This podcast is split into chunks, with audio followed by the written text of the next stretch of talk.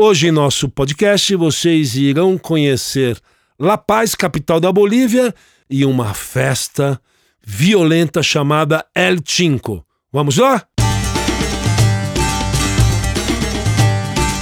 A primeira sensação quando desembarcamos em La Paz, capital da Bolívia, é a falta de ar. Localizada a mais de 3.500 metros de altitude, La Paz é um mix surreal de cultura, bagunça e muitas curiosidades. Sua população é por excelência de origens indígenas. As tradições aimaras e quechuas estão presentes na comida, vestuário, língua e música.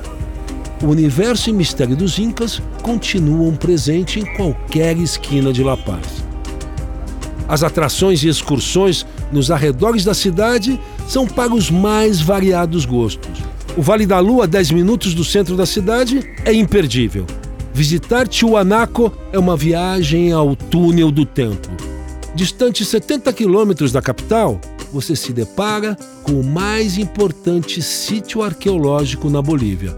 Lógico que navegar e conhecer o Lago Titicaca a 3.800 metros de altitude é tarefa fundamental para qualquer viajante. Durante minha estadia em La Paz, conheci as entranhas da cidade, o mercado de las Brujas, as baladas noturnas e, obviamente, a culinária boliviana. Fui convidado e arrastado para conhecer um restaurante típico e muito conhecido na caia Antônio Gallardo, quase esquina com a Avenida Buenos Aires. Nosso aplicado guia, espumando sacanagem, pediu para aguardarmos na porta, pois iria chamar a dona do restaurante Casa de Ouro. Com um sorriso enorme, a proprietária Dona Aide Urquizo de Foronda explicou que seu estabelecimento encontra-se aberto há mais de 15 anos e é famoso especialmente pelo famoso caldo de cardan, mais conhecido como El Caldo de los Majos. Feliz com a presença do periodista, Dona Aide contou sua história meus avós e minha sogra, que são de Cochabamba, me ensinaram a cozinhar esse caldo. Desde então, eu vendo e agora se proliferou para outros locais. Pero a gente somos os primeiros, comentou a excitada Dona Aide. Na porta do restaurante, uma multidão de senhoras, crianças e adultos se dirigiam às mesas. Queria saber qual era o ingrediente desta fabulosa iguaria. Dona Aide com um imenso sorriso, confessou que tinha de tão especial no caldeirão. O principal ingrediente da sopa del cardan é nada mais nada menos do que o nervo do touro, isto é, a piroca do boi. Dona Aide insistia para que nosso time experimentasse. Senhor Arthur, eu mesmo preparei a sopa.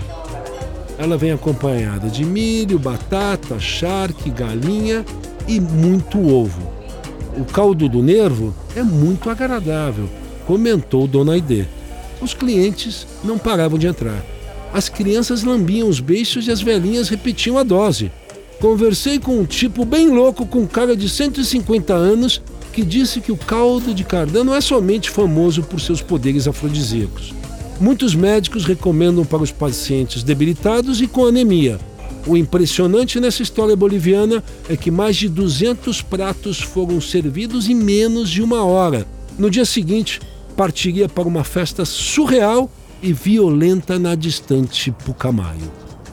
O cenário do altiplano andino é magnético e lunar.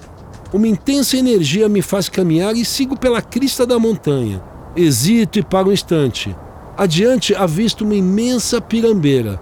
Sem fôlego, Respiro profundamente para alinhar-me novamente. Estou a mais de 3.800 metros de altitude, subindo a ribanceira até o pequeno vilarejo de Pucamayo, um local inóspito, fora de qualquer mapa, ao norte de Oruro e ao sul de Potosí, na Bolívia. Chego de mansinho e sou recebido pelo líder do clã do vilarejo, o guerreiro José Cruz.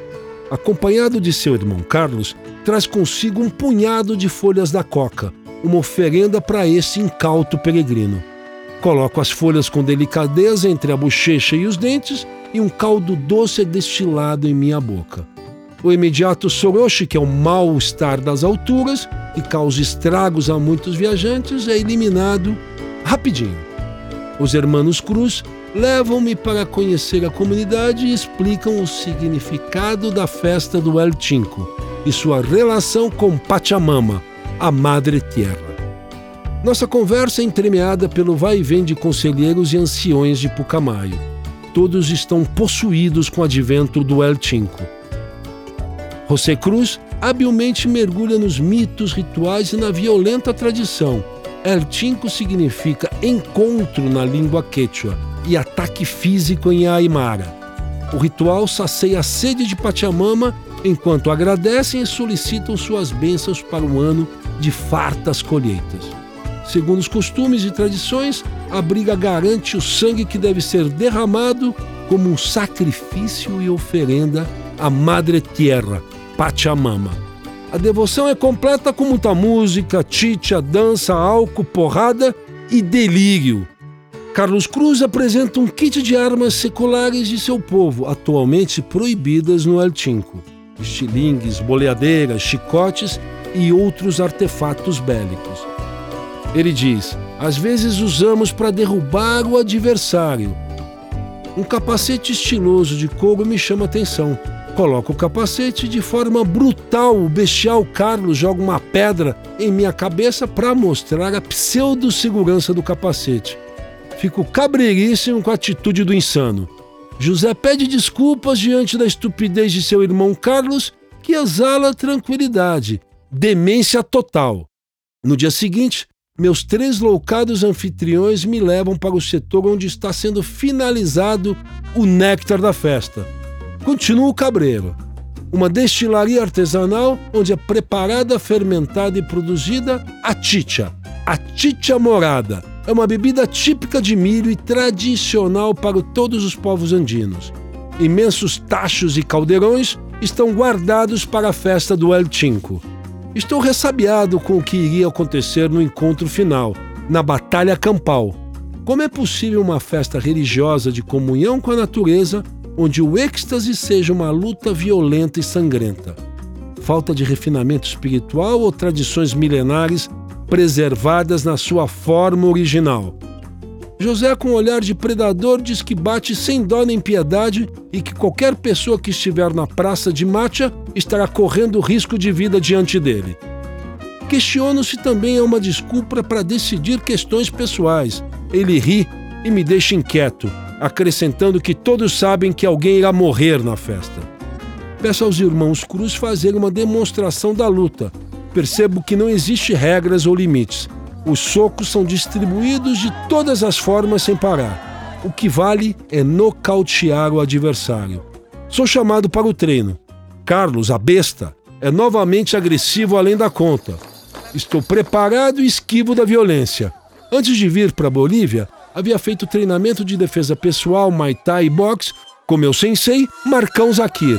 Percebi que a porradaria, virilidade e barbárie seguiu o tom da festa do El Cinco. As atividades se aceleram e incendeiam. Observo o zum zum zum enquanto ovelhas são sacrificadas com brutalidade e alegria. O ambiente é de extrema embriaguez. Até que repentinamente uma dupla de alcoolizados tentam pintar meu rosto com o sangue dos animais. Saio rapidinho e desapareço da cena.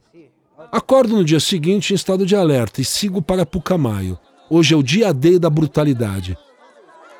No vilarejo, José Cruz e o Conselho dos Anciões me oferecem um figurino completo das roupas tradicionais de guerreiro, além de capacete, adereços, penacho e flauta andina.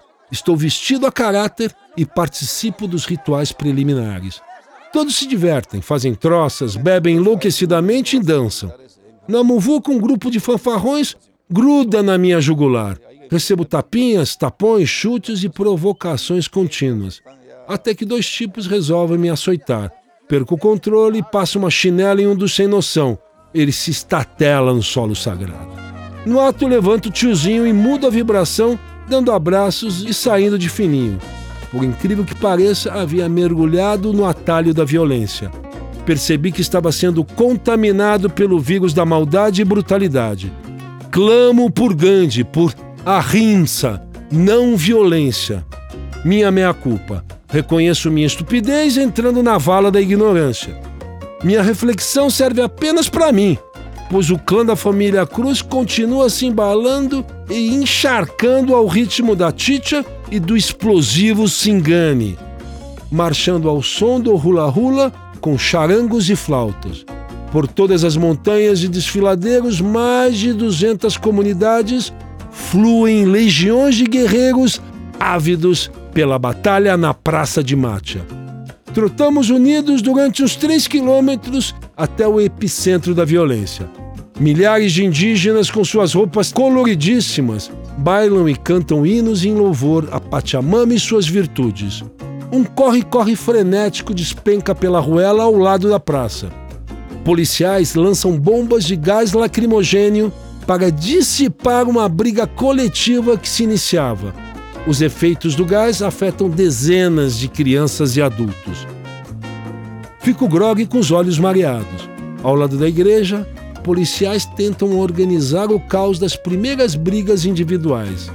Na base do chicote do empurra-empurra, montam um ringue com a massa humana. A porradaria se instala. Míseros 30 policiais formam a equipe de contenção do ímpeto da brutalidade e crueldade de milhares de pessoas.